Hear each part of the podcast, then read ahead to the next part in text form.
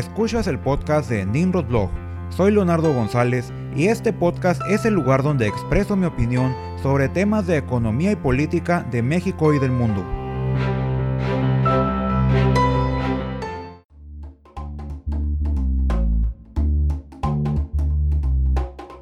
Bienvenidos al episodio número 28 del podcast de Nimrod Blog.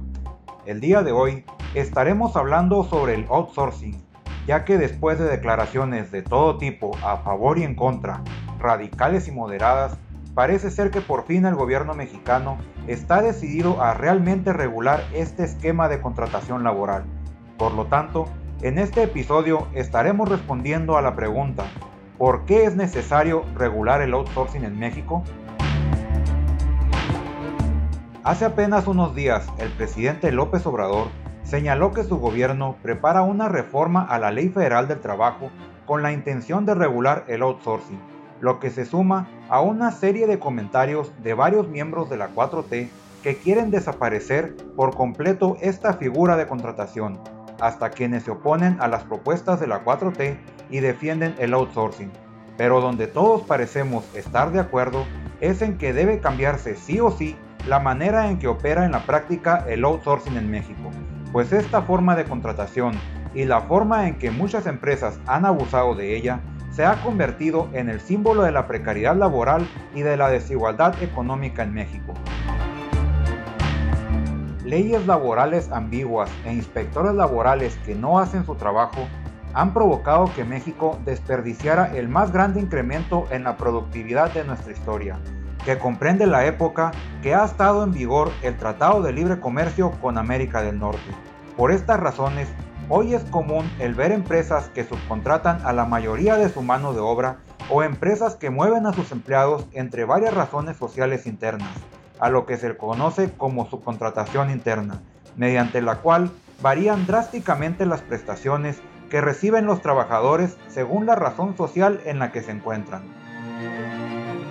Todo esto no solamente ha provocado que los beneficios del incremento de la productividad del país no se trasladaran a los trabajadores, sino que hoy los ingresos reales de los trabajadores mexicanos son menores en comparación con los mismos puestos de trabajo de hace 30 años,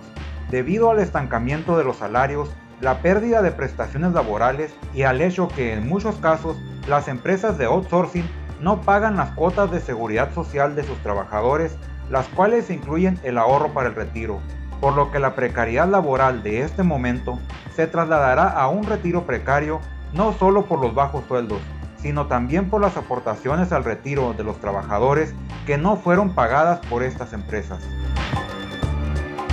Entonces, una vez que entendemos el problema, es momento de definir qué es el outsourcing y por qué las empresas abusan de esta práctica.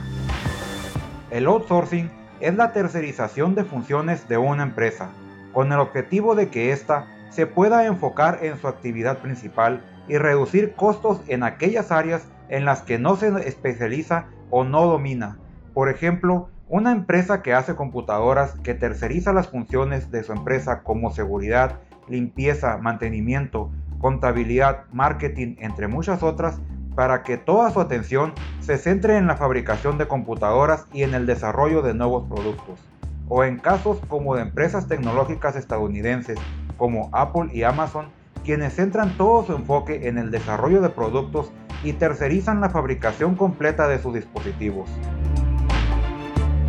En México, el artículo 15A de la Ley Federal del Trabajo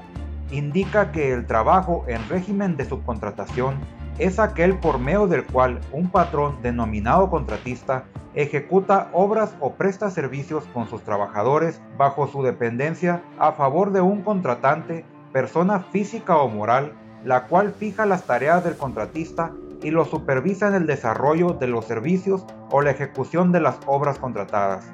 Este tipo de trabajo deberá cumplir con las siguientes condiciones.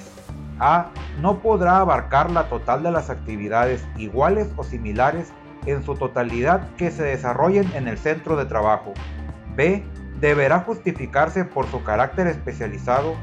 C. No podrá comprender tareas iguales o similares a las que realizan el resto de los trabajadores al servicio del contratante. y de no cumplirse con todas estas condiciones, el contratante se considerará patrón para todos los efectos de esta ley, incluyendo las obligaciones en materia de seguridad social. Entonces, para las leyes mexicanas, es completamente legal la subcontratación laboral, mejor conocida como outsourcing, pero solo para trabajadores que desempeñen funciones especializadas y que no sean iguales o similares a las funciones de los trabajadores contratados por la empresa. Y como vemos, a diferencia de las leyes de otros países como Estados Unidos, la Ley Federal del Trabajo no especifica que las funciones a subcontratar no sean la actividad principal de la empresa, siendo ahí donde radica el principal problema, ya que para las leyes mexicanas es completamente legal, por ejemplo, que una empresa que fabrica zapatos subcontrate al zapatero.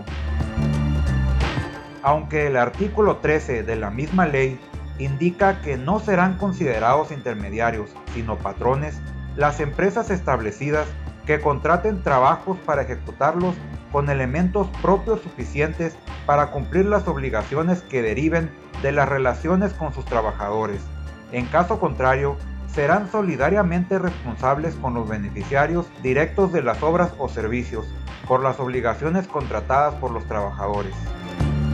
Y el artículo 14 indica que las personas que utilicen intermediarios para la contratación de trabajadores serán responsables de las obligaciones que deriven de esta ley y de los servicios prestados. Los trabajadores tendrán los siguientes derechos. Prestarán sus servicios en las mismas condiciones de trabajo y tendrán los mismos derechos que correspondan a los trabajadores que ejecuten trabajos similares en la empresa o establecimiento. Y los intermediarios no podrán recibir ninguna retribución o comisión con cargo a los salarios de los trabajadores.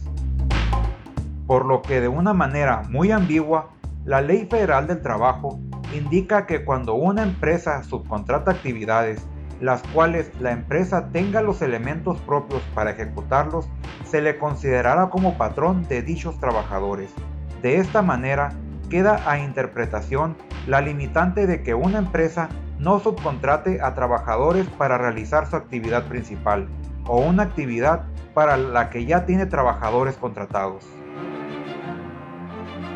De esta manera, la ambigüedad y laxitud en que las leyes mexicanas definen y regulan el outsourcing son solo el principio del por qué esta práctica se ha convertido en la opción número uno de las empresas que operan en México para reducir el costo de su mano de obra y de esta manera incrementar sus utilidades. Pues a esto se le suma la falta de acción de los reguladores de la Secretaría del Trabajo, quienes deben supervisar que las empresas cumplan las leyes mexicanas,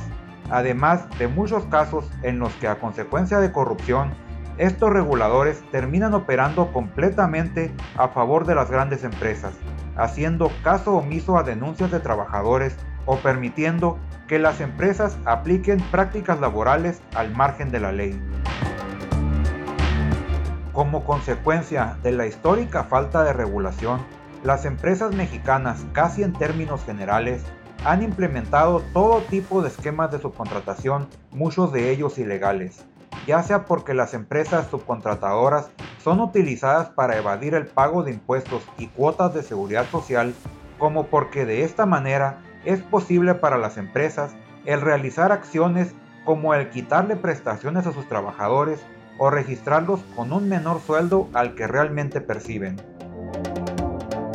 Por esta razón, en estos momentos proliferan empresas que brindan servicios de subcontratación de trabajadores, las cuales no cuentan con domicilios localizables ni activos a su nombre, con el objetivo primordial de evadir impuestos y cuotas de seguridad social, a pesar de que desde 2009 y posteriormente en 2012 se modificaron las leyes laborales las cuales le transfieren la responsabilidad solidaria a las empresas contratantes en caso de que la empresa subcontratada incumpla con sus obligaciones fiscales y de seguridad social con los trabajadores. Pero aún con las facultades legales bien definidas, ni el SAT ni el Instituto Mexicano del Seguro Social han cumplido con su función y han fungido como cómplices al permitir que miles de empresas de este tipo evadan impuestos y retengan el ahorro para el retiro de millones de trabajadores.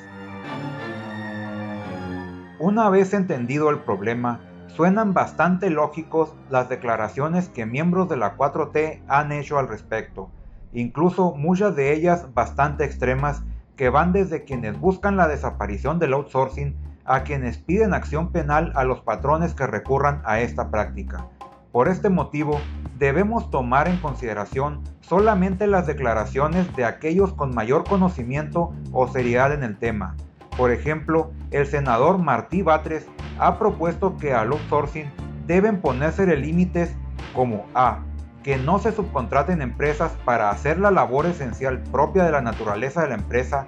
B. Que la subcontratación sea temporal. C. Que se otorguen a los trabajadores de las empresas subcontratadas todos los derechos como INS y reparto de utilidades. Y D. Que se sancione a quienes realicen subcontratación sin estas reglas.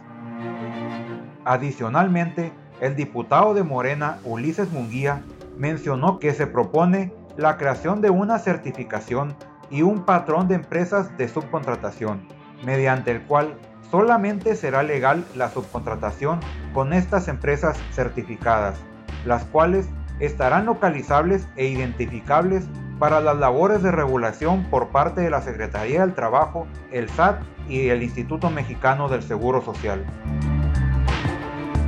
Pero algo que hay que recalcar es que nadie menciona la supervisión en el problema. Como he mencionado anteriormente, desde el año 2009 se modificó la Ley Federal del Trabajo para otorgarle más facultades a las instituciones correspondientes en lo que respecta al outsourcing.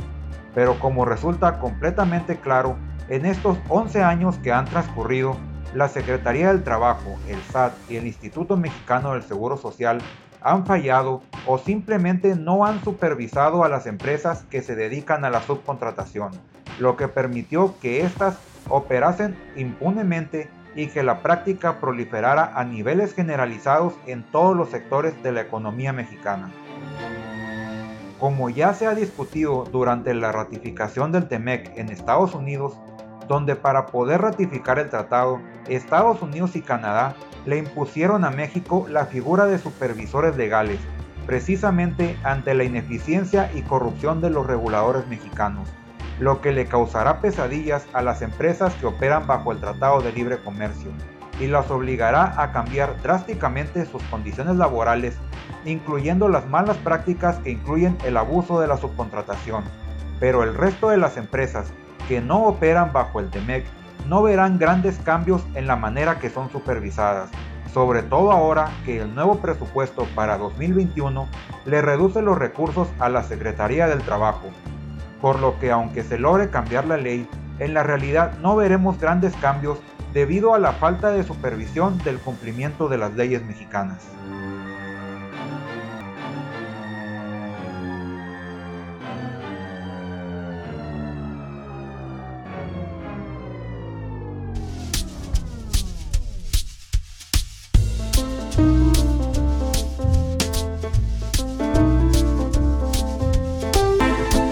Muchas gracias por haber escuchado este podcast. Si no estás de acuerdo con mi opinión o tienes algún comentario al respecto, dejemos que la opinión fluya en la sección de comentarios de nimrodblog.com o en mi Twitter en arroba nimrodblog. Hasta la próxima.